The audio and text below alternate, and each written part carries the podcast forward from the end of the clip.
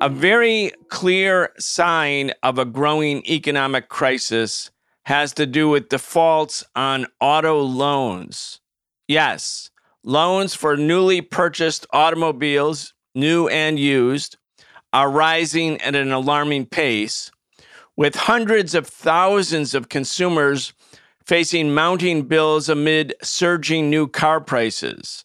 Like so many other areas of the capitalist economy, unsustainable debt becomes the method of choice to paper over the contradictions of the system. That is, at least for the time being. We need a new system. We need a new society. We need to demand that which may have sounded impossible even a few weeks ago, but is not only realizable, but an imperative necessity.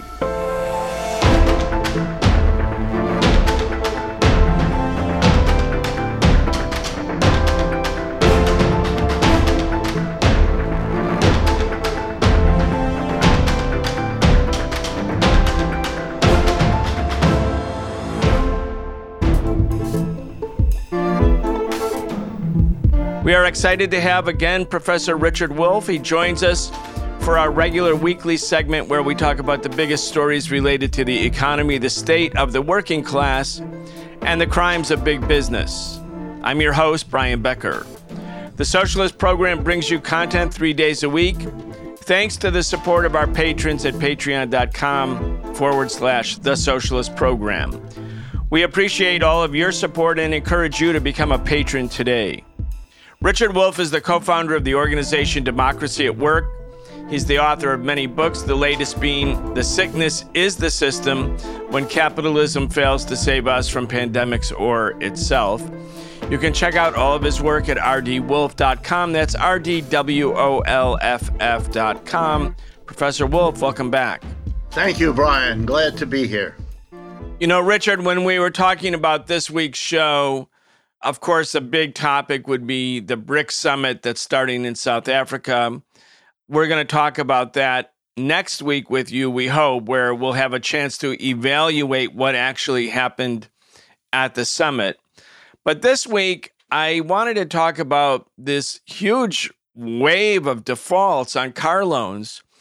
And the reason I wanted to do that is that the last thing that a working person defaults on usually is their car loan, because for big parts of the country, if you default on your car loan, if you lose your car, if your car is repossessed, you can't go to work. There's no other way to get to work but by your car. So in a way, defaults on auto loans are really the canary in the coal mine in terms of what's happening to the working class. I'm looking at a few headlines. Car prices might be unsustainable for buyers. Well, that's truly an understatement. America's consumer debt stress is mounting. Mortgage rates top 7%. Credit card liabilities hit $1 trillion. And now auto loan defaults are on the rise. And one more, Richard. Dealers have cars and prices are stabilizing, but people still can't buy a car. Here's why. Richard, do you agree with me that when people default on an auto loan, it's an indicator that we're going into like really troubled waters? Because that's the last thing most workers can default on, because without your car, you can't work. And if you can't work, you can't pay rent, you can't pay the mortgage, you can't buy groceries. The car is so crucial. So this is a real sign, I think. Yes, it is, and it's going together with a whole host of other signs. You know, the way to get at this is to think of it this way. What the pandemic did when it hit in the early 2020 was to provoke the government to step in and subsidize an economy that was in growing trouble already before that. And it did. It gave all kinds of businesses huge amounts of money to get through this. It gave workers security of wages when their employer couldn't. It gave unemployed people extra money at a time when the crash of the system produced millions of new and additional unemployed people. Now that the 2 to 3 years of that period are behind us, those subsidies are being withdrawn step by step. Last year, we had the withdrawal of the help for the unemployed. We've had the cutback and or ending of subsidies to businesses. We are now not only not subsidizing the businesses, but the Federal Reserve, by raising interest rates, has made the free money that they could borrow for much of the last 4 or 5 years no longer free. As you noted, mortgages just crossed 7%, etc.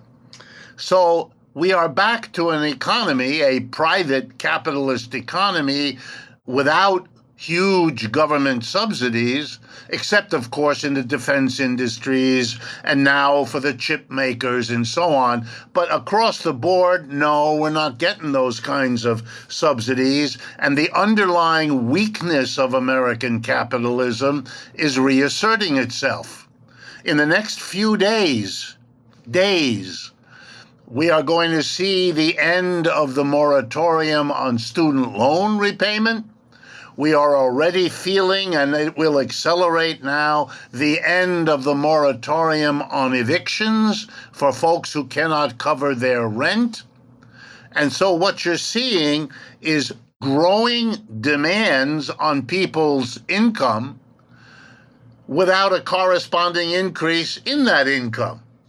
And the result is, as folks like to say in the old song, there's too much month at the end of the money, and therefore something has to give. And you're quite right, they're not going to give up, if they don't have to, on making their rent or mortgage payment, because then they lose the house.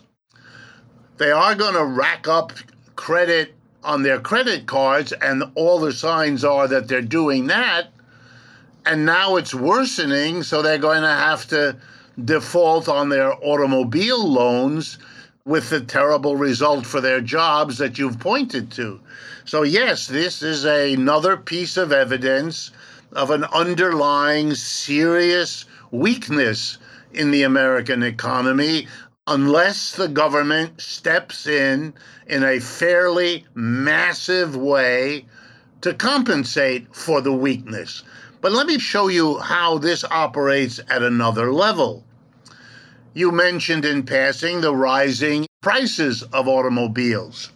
Well, here you have to understand the role of the United States' decline in the world economy. Automobile producers in the world are now global corporations. General Motors sells more cars in China than it does in the United States. And similar kinds of numbers are true for Toyota or Ford or fill in the blank. The United States is no longer the dominant market. So if you're going to cut your prices to sell more cars, you have to cut it less in China then you would have to do the same thing here. The American consumer is tapped out. You can't do it here.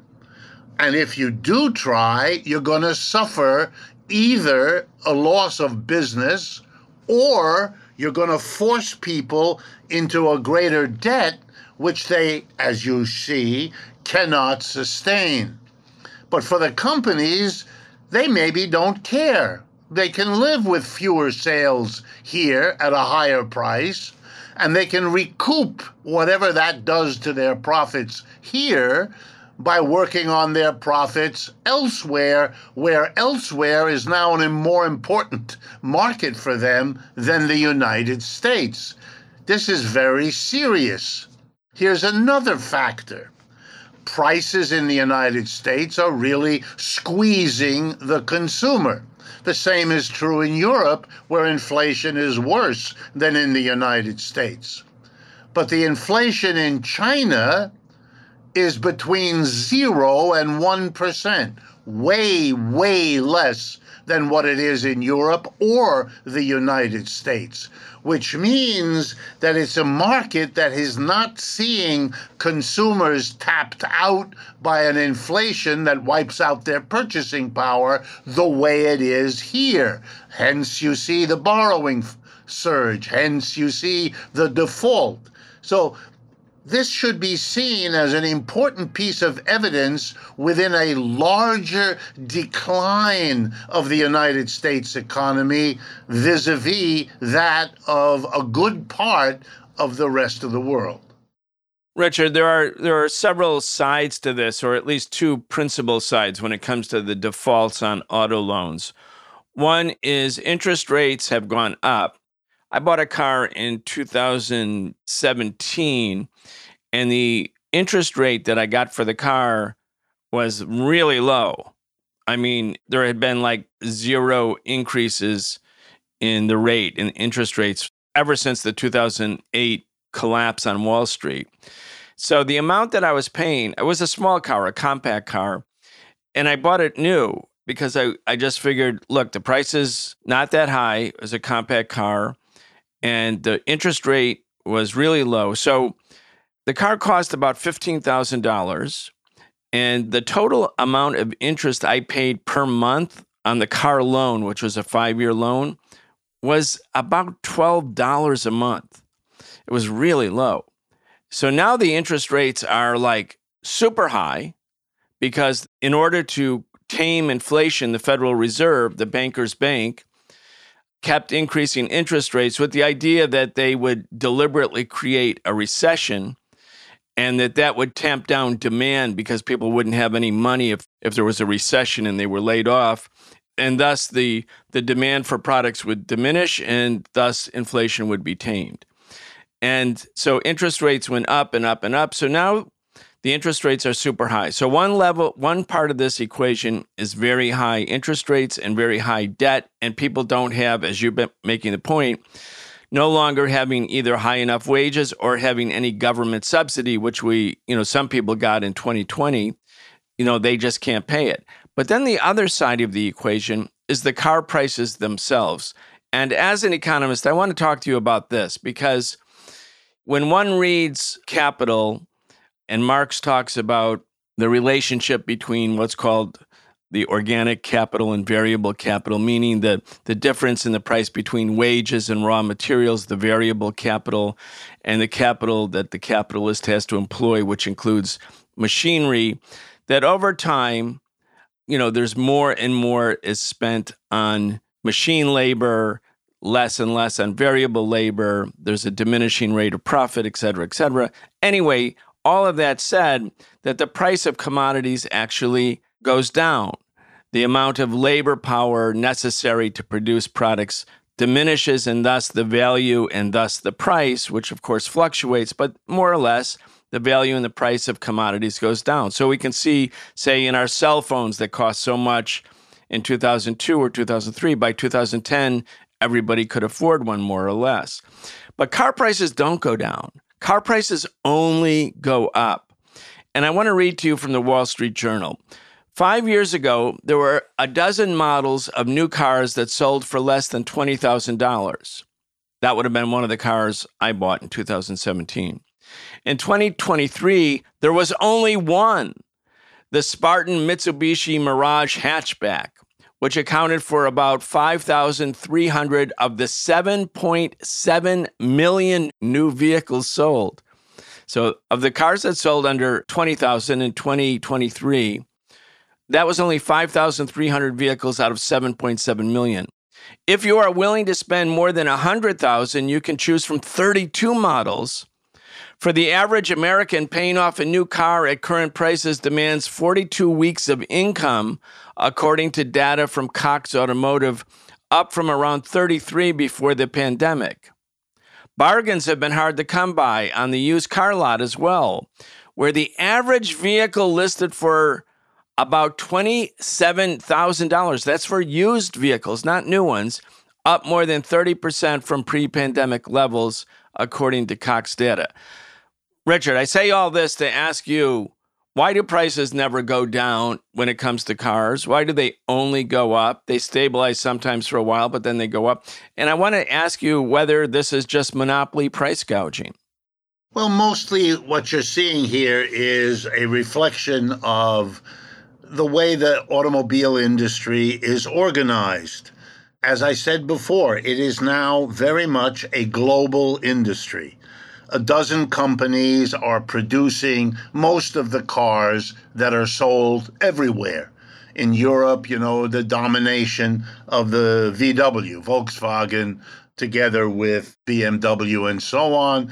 Here in the United States, everybody knows the names. The Japanese, with their enormous power through Nissan, Toyota, and so on. These are all global economies. Why is that important? Because a global business is constantly evaluating the different opportunities in one part of the world or the other, because they produce around the world, they distribute their product around the world. So they're constantly looking at the conditions in each area to decide not only where they invest and where they build factories, but also what prices they should charge.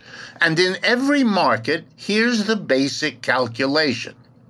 We keep raising the price, and then we measure, as we raise the price, how many people no longer can afford to buy our car, either by paying for it or by buying it on time. Since the vast majority of cars are bought on time, then the question is, you know, how far can we raise it given the level of debt people are able or willing to sustain? Now, what has happened in the United States over the last 30 years, because what you're seeing now is the product of all of that time, not just some fluctuation month by month.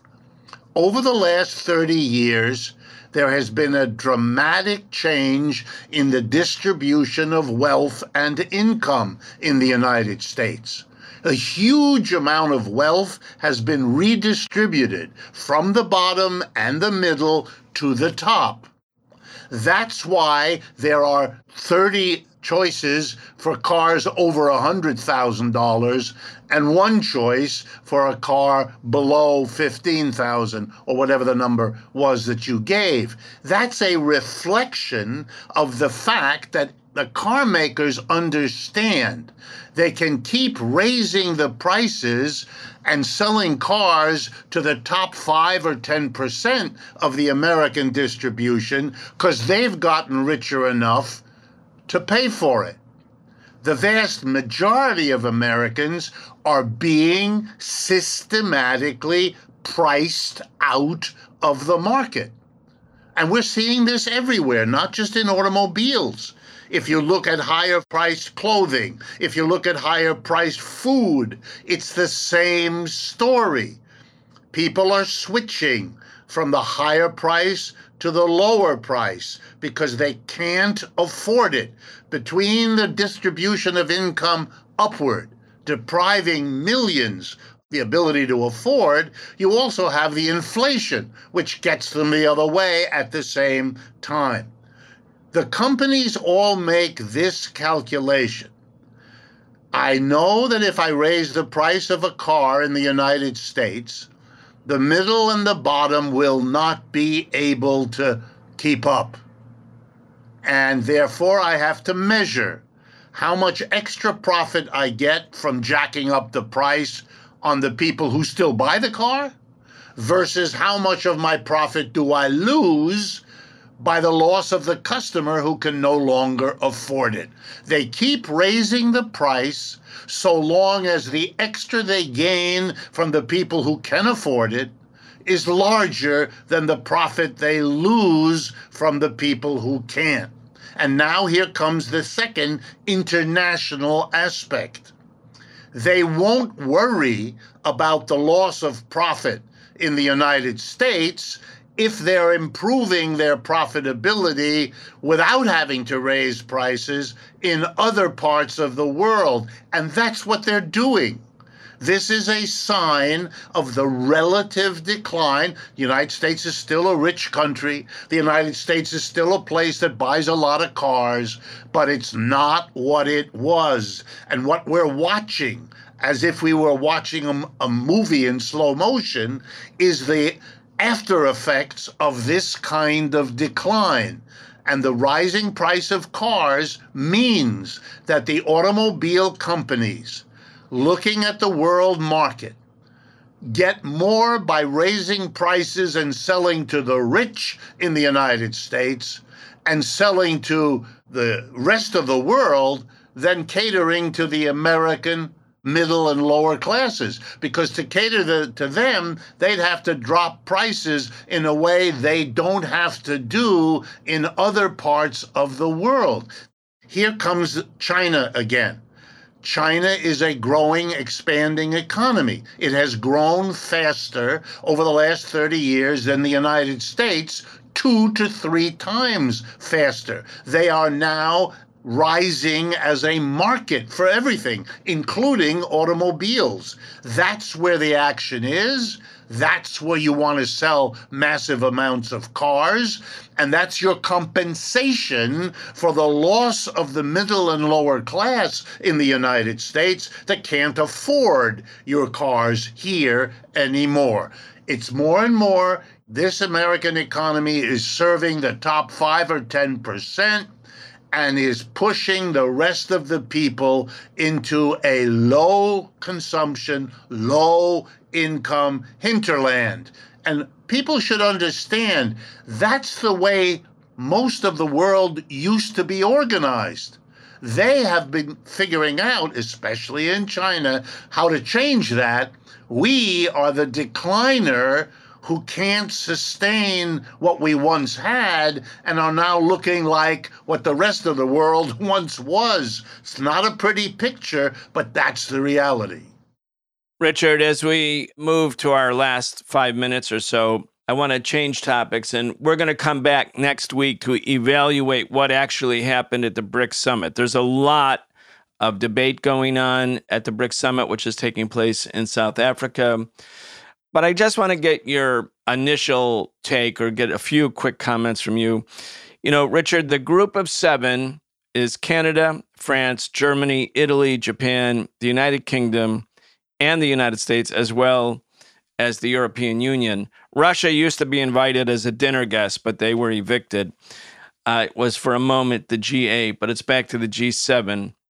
The BRICS countries, Brazil, Russia, India, China, South Africa, we could call them the group, the G5, for instance.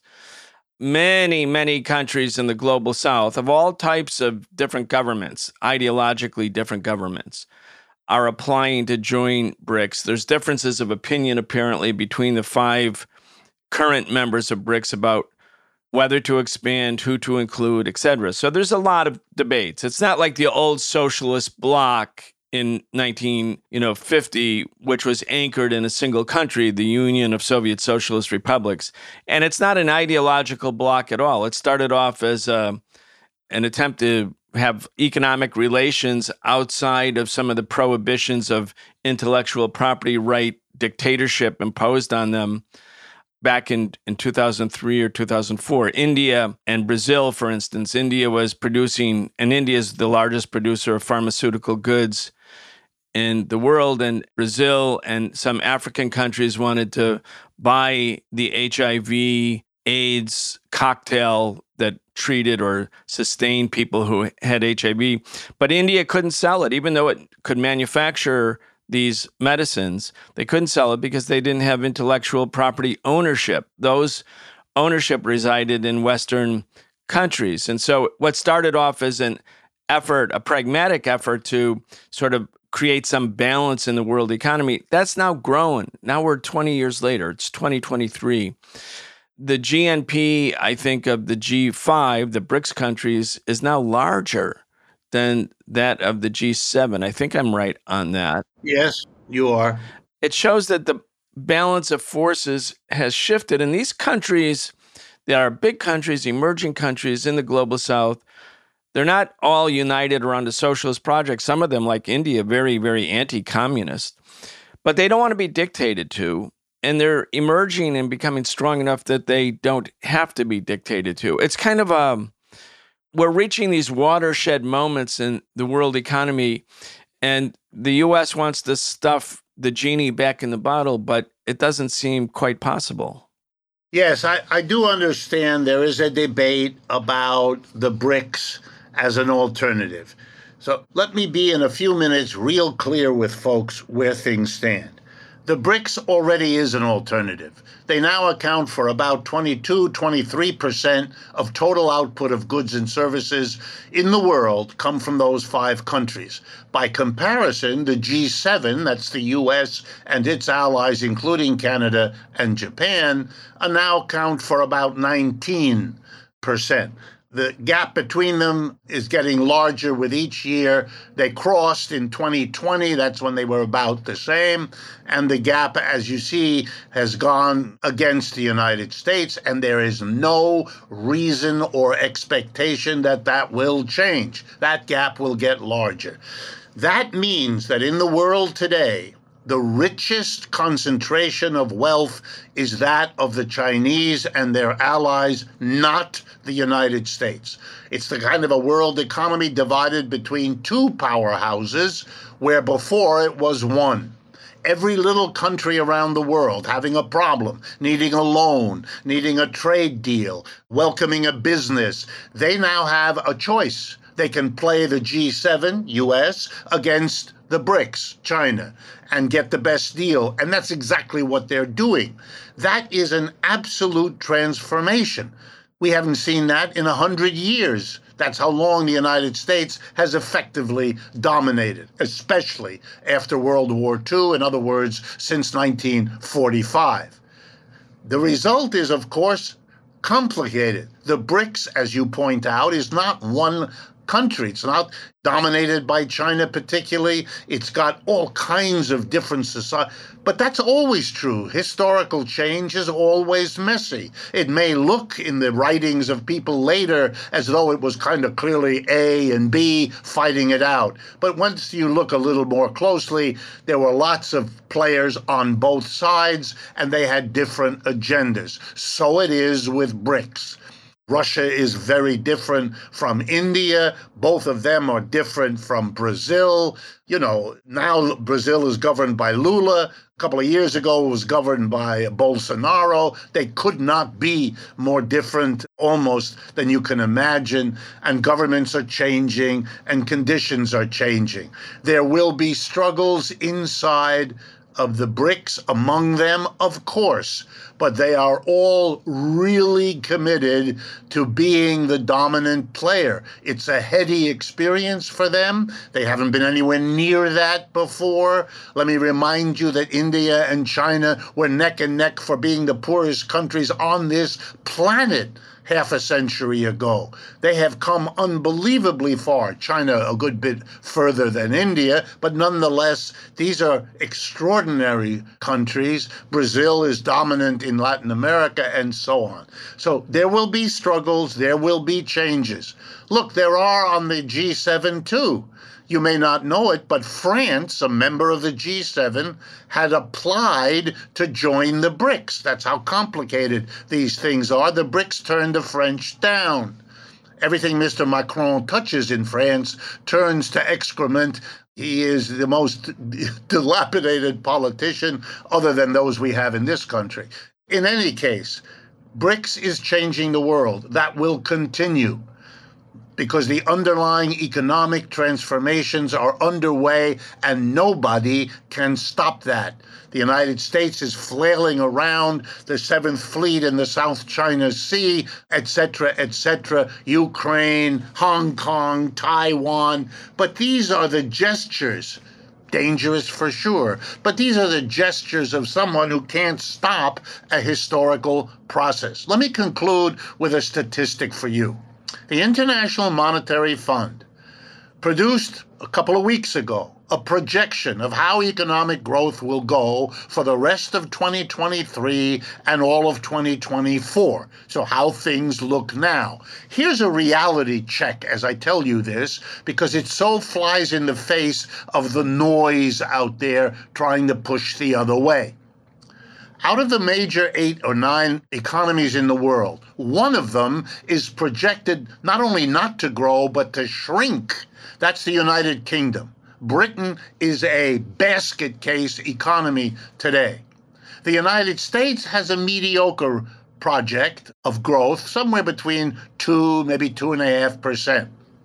Larger than either Britain or the United States in economic growth over the next 18 months is, believe it or not, Russia.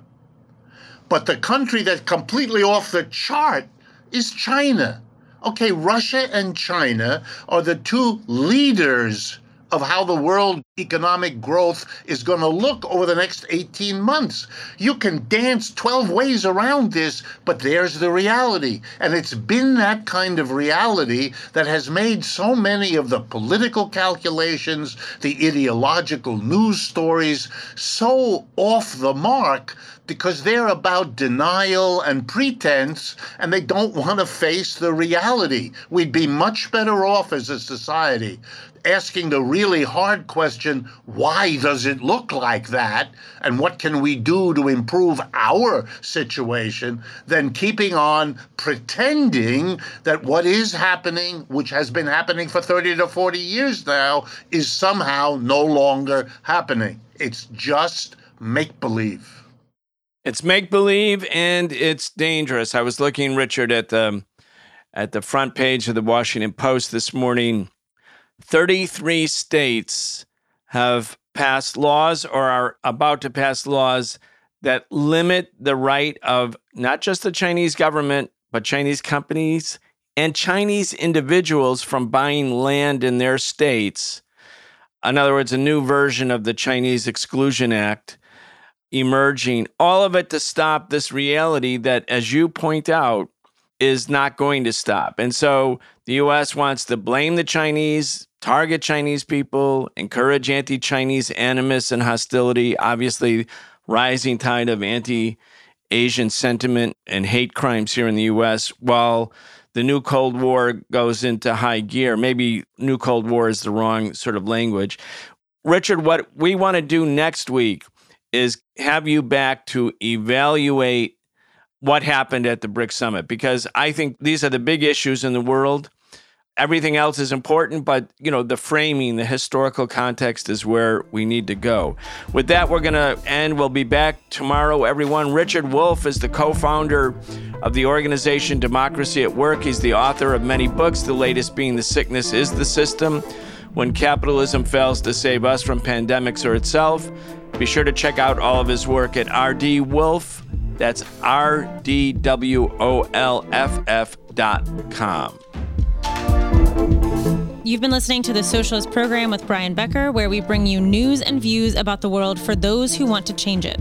If you enjoyed the show, subscribe on your favorite podcast app and follow us on Facebook, Twitter, and Instagram, and watch video episodes of our in-depth show, The Real Story, every Wednesday at 7 p.m. Eastern on YouTube with our partner Breakthrough News.